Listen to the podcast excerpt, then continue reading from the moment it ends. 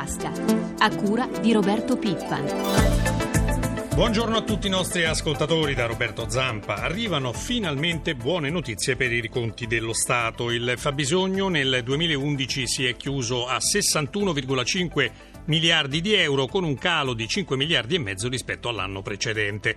Il miglioramento, secondo il Ministero dell'Economia, arriva quasi a 8 miliardi se si escludono gli aiuti alla Grecia. È superiore alle stime ufficiali e deriva sia da un aumento delle entrate sia da un contenimento delle spese. Ne parliamo con il nostro primo ospite, Patrizio Bianchi, ordinario di economia applicata all'Università di Ferrara. Buongiorno. Buongiorno, buongiorno a tutti. Professore, allora che ne pensa di questo dato? 5 miliardi e mezzo in meno di fabbisogno? Sì, è un dato finalmente positivo. Vuol dire che tutti gli interventi che sono stati avanzati e anche disegnati cominciano a funzionare.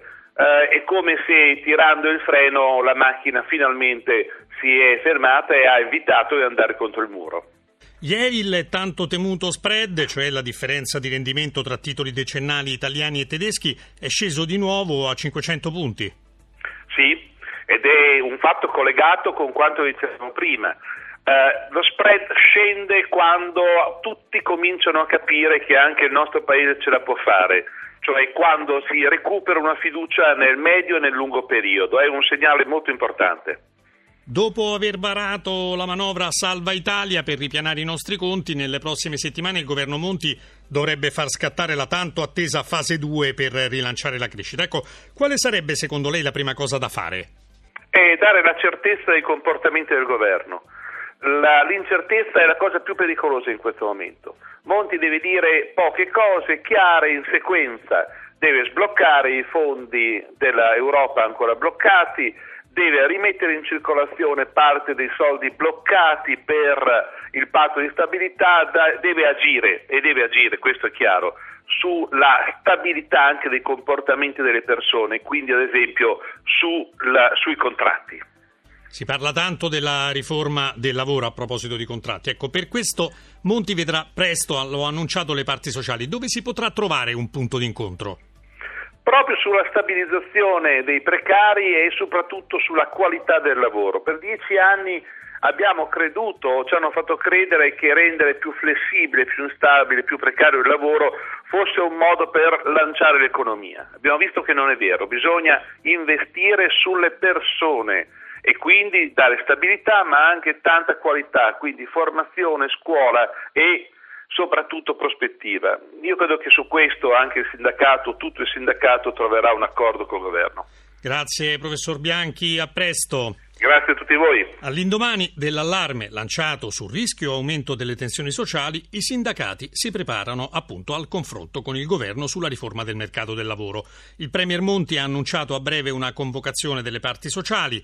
Sul tema Sandro Marini ha intervistato Vincenzo Scudiere, segretario confederale della CGL. Scudiere, fra breve inizierà il confronto con il governo per riformare il mercato del lavoro. Qual è la vostra posizione? Cosa chiederete al governo? Noi al governo chiediamo innanzitutto di mettere in sicurezza sicurezza ai lavoratori che rischiano il posto di lavoro. E quindi nella riforma chiediamo soprattutto una garanzia che riguarda gli ammortizzatori sociali, cioè che tutte quelle persone che oggi sono in cassa integrazione o quelle che nel 2012 possano entrarci siano tutelate da un sistema di ammortizzatori che garantisca un sistema attraverso il quale poi è possibile anche affrontare coi tempi dovuti le crisi delle singole aziende, sapendo che ad oggi le aziende in crisi sono tantissime e i tavoli di crisi al Ministero supera ormai le 200 unità. Cosa serve secondo voi per far crescere l'occupazione? Servono delle scelte politiche prima di tutto e servono le risorse e quindi bisogna far pagare a chi non ha pagato e chi continua a non pagare diciamo, un costo corrispondente a quello che ha. Noi non rinunciamo all'idea della patrimoniale, non rinunciamo alla lotta all'evasione fiscale, non rinunciamo al fatto che bisogna abbassare le tasse ai lavoratori e pensionati e assieme a questo si mettono in sicurezza le grandi aziende nazionali, quelle particolari particolarmente in cui c'è anche una presenza dello Stato, si possono cominciare a dare risposte per l'occupazione di questi lavoratori, ma anche avviare un circuito che con l'aiuto anche alle piccole e medie imprese, a partire dal sistema del credito, insomma mettere in campo scelte che possono avviare effettivamente la crescita. La crescita non può essere disgiunta dall'occupazione, quindi è importante che si facciano tutte e due le operazioni perché se si cresce si allarga la base occupazionale occupazionale, si dà lavoro ai giovani e se si cresce vuol dire che il Paese sta fronteggiando bene questa situazione, cosa che oggi non abbiamo con la manovra appena conclusa che come tutti dicono ormai è una manovra che porta alla recessione. Noi continuiamo a ritenerla una manovra che ha delle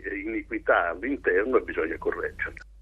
Aumenta la preoccupazione tra i sindacati per le ulteriori ricadute occupazionali della crisi. Sono circa 230 le vertenze aziendali aperte con 30.000 posti di lavoro a rischio.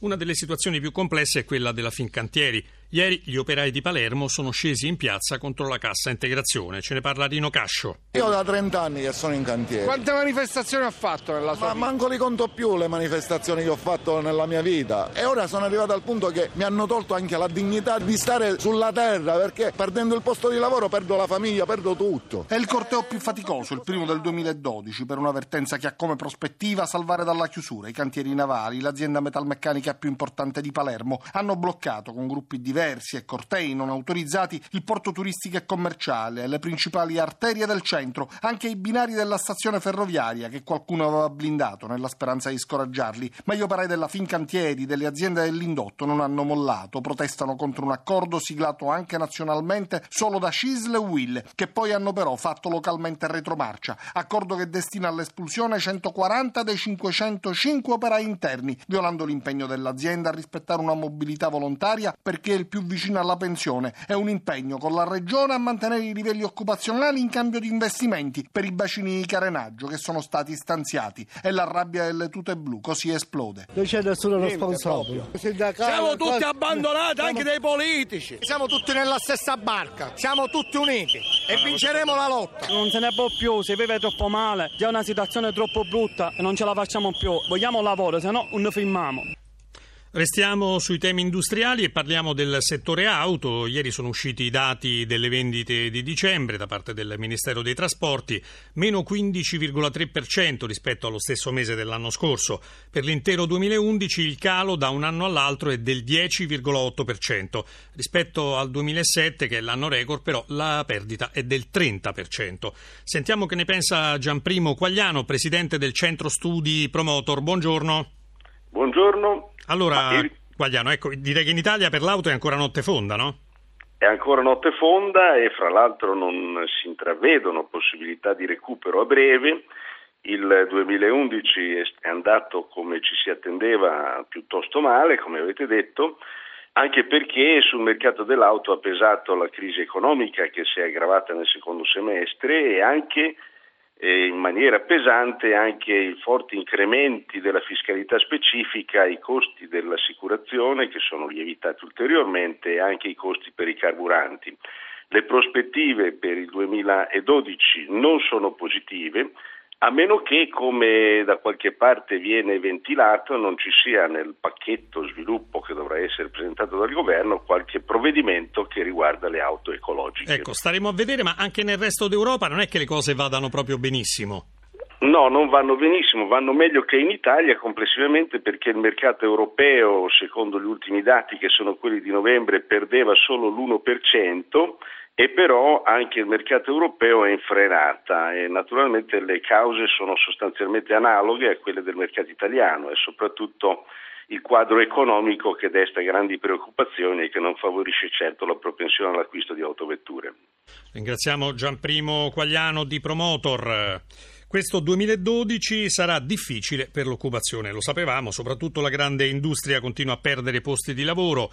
Il libro Sempre più blu, operai nell'Italia della grande crisi di Antonio Sciotto, che abbiamo in linea, ci offre uno spaccato della nostra classe operaia. Il volume si apre con due domande che giriamo subito all'autore. Esiste ancora la classe operaia? E la lotta di classe si è conclusa nel Novecento o è solo cambiato il modo di lottare? Gli operai esistono sicuramente ancora e ce ne stiamo accorgendo proprio in questo periodo in cui la crisi è molto forte gli operai stanno occupando le fabbriche. La classe, come l'abbiamo conosciuta nel Novecento, non esiste più, è molto più frammentata. La lotta di classe probabilmente esiste ancora perché purtroppo tanti imprenditori stanno ritirando i remi in barca e i lavoratori devono in qualche modo cercare di salvare il loro posto. Ma il modo di lottare è un pochino cambiato, oggi è più fantasioso rispetto al passato. Sì, oggi bisogna attirare l'attenzione dei mass media, quindi bisogna salire sui tetti, andare a occupare le isole, non più stare in piazza tutti insieme, purtroppo come era nel Novecento, bisogna creare dei piccoli episodi che però attirino l'attenzione dei mass media e poi dopo arrivano anche i politici. La crisi economica però ha fatto crescere la paura. Sicuramente in questo periodo c'è una grande paura di essere licenziati perché già i salari sono molto bassi. Nel volume ci sono anche alcune storie, una ci sembra particolarmente significativa, quella di Carmen che esce da casa ogni mattina alle 4 e tre quarti e ha abituato i figli a crescersi da soli. Carmen è un'operaia della Fiat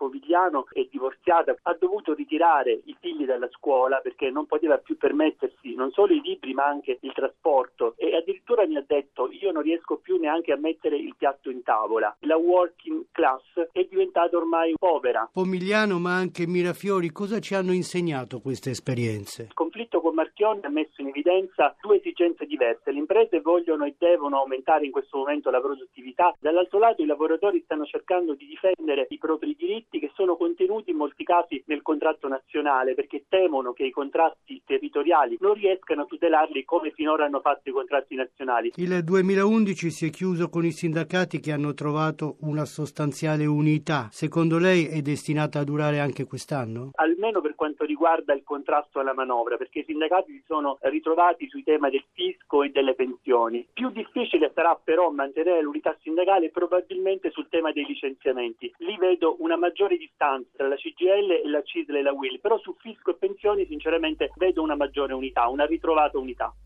Firmato un protocollo d'intesa tra CNR e Civit, la Commissione per la trasparenza nelle pubbliche amministrazioni. Nascerà un portale internet che informerà i cittadini su uso delle risorse e raggiungimento degli obiettivi istituzionali. Luigi Massi ce ne parla con un ospite, il presidente della Civit, Antonio Martone. Quali informazioni utili potranno trovare i cittadini in questo portale internet? I dati essenziali sul funzionamento delle pubbliche amministrazioni, in particolare l'indicazione degli obiettivi che l'amministrazione persegue, come ha utilizzato gli strumenti finanziari e il personale per perseguirli, il risultato di questo aspetto e poi le situazioni individuali, i curricula dei dirigenti, delle persone che hanno gli incarichi esterni, cioè un quadro generale sul funzionamento della pubblica amministrazione. Voi vi occupate non solo di trasparenza nell'uso delle risorse, ma anche di criteri di valutazione delle strutture pubbliche e del personale. Su questo aspetto come procede il vostro lavoro? Eh, l'impostazione che è stata scelta dal legislatore è questa. In definitiva, all'inizio dell'anno, entro il 31 gennaio, ogni amministrazione deve programmare la propria attività, indicare gli obiettivi e le risorse disponibili. Nel corso dell'anno controllare e a fine anno deve essere fatta un bilancio, se lei vuole, una valutazione della performance, cioè del risultato conseguito e sulla base di questi elementi sono operati secondo le indicazioni che dà la Commissione e poi la Commissione sulla base delle relazioni finali di fine anno, adesso ci arriveranno entro il mese di marzo, quelle relative al 2011, preparare una relazione al Parlamento e stillare una sorta di classificazione, non una graduatoria, che può essere utile anche per la definizione delle risorse per la contrattazione collettiva. La Civit assumerà anche competenze sul contrasto della corruzione nei pubblici uffici, com'è la situazione Beh, su questo questo fronte? non è ancora sicuro, il Senato ha previsto appunto che sia la Civit ad approvare il progetto di lotta alla corruzione elaborato dal governo e a seguirne poi l'applicazione. Adesso il disegno di legge approvato dal Senato e alla Camera che dovrà approvarlo meno definitivamente. Chiudiamo con le borse, ci colleghiamo con la nostra redazione di Milano. Giancarlo Zanella, l'Asia stamane va bene. Sì, l'Asia, in Asia manca ancora il riferimento di Tokyo e Shanghai che restano chiuse, aprono solo domani, vanno bene, Hong Kong guadagna il 2%, più del 2% anche la borsa di Mumbai indiana e Seoul anche più 2,7%, tutte positive le borse asiatiche questa mattina. Buoni rialzi anche ieri in Europa, ma quali sono oggi le prospettive? Eh, per quanto riguarda oggi, sono prevista un'apertura in lieve calo prudente per i mercati europei che ieri sono andate bene, soprattutto Francoforte più 3% e Milano più 2,4%. Chiudiamo con l'euro. Euro che recupera terreno nei confronti delle altre principali valute, per il dollaro si riavvicina al cambio di 1,30 dollaro, rimane però su livelli minimi nei confronti dello yen, sempre sotto i 100 yen. Grazie Zanella. La pagina economica si ferma qui. Ringraziamo Maria Grazia Santo per l'assistenza al programma. Linea di nuovo a prima di tutto. Una buona giornata da Roberto Zampa.